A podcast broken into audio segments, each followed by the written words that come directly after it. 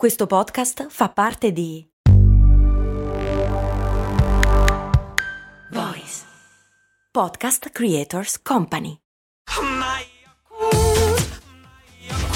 Se a volte ti senti così, ti serve la formula dell'equilibrio.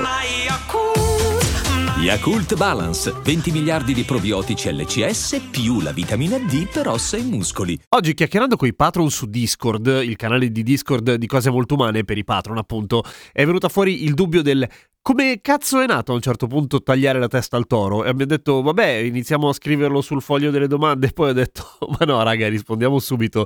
Tagliamo la testa al toro. Ammazzati.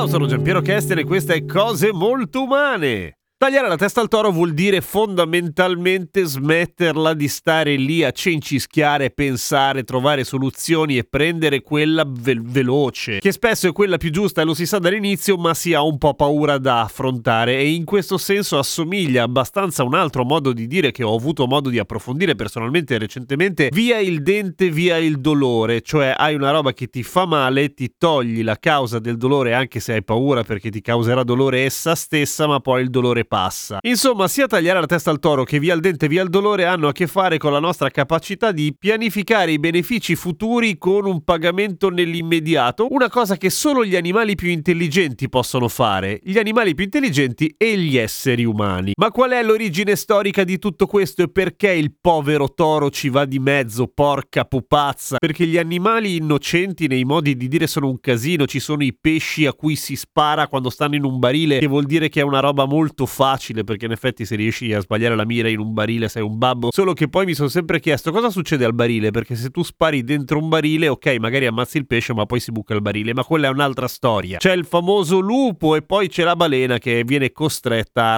rapporti interspecisti, probabilmente non consenzienti con degli esseri umani che poi muoiono perché comunque la balena probabilmente si trova sott'acqua, ma comunque la questione della testa al toro ha un'origine storica interessante viene dalla zona di Venezia, anzi proprio da Venezia, quando a un certo punto Ulrico di Treven, che ha il nome da batterista metal ma non lo è, cerca di conquistare Grado. Ulrico di Treven era il patriarca di Aquileia, per cui vicini di casa ma non troppo. Il doge di Venezia si incazza di brutto, fa un mazzo così a Ulrico e al suo esercito e lo ammazza? No lo prende in ostaggio come un vero signore. E dice noi se volete Ulrico ve lo ridiamo anche ma voi ci dovete pagare. Va bene dicono quelli di Aquileia. Quanto volete. Allora con Ulrico abbiamo preso anche 12 prelati che non si sa perché cazzo viaggiasse con 12 prelati ma è così e più 12 alleati che erano lì che davano una mano. Allora i 12 prelati vengono via con un cazzo. 12 pani. Vi facciamo lo sconto amico. Gli alleati già di più 12 maiali. Il prezzo di Ulrico è un toro. Grosso, fico, ok? Ovviamente quelli di Aquileia dicono va bene, vediamo, alla fine cioè, eh, mica che figura di merda facciamo se non vediamo, eh, muore il... Cioè, eh. Arriva il riscatto, il pane non gliene frega niente a nessuno perché costa poco e quindi il doge lo regala alla popolazione veneziana che dice bella, grazie, siamo una popolazione intera e ci dai 12 pagnotte, un signore proprio. I maiali vengono macellati, uccisi e distribuiti fra i senatori, che erano comunque gente ricca, e il toro invece, che anche lui poi viene macellato e distribuito fra i patrizi, viene decapitato in piazza, un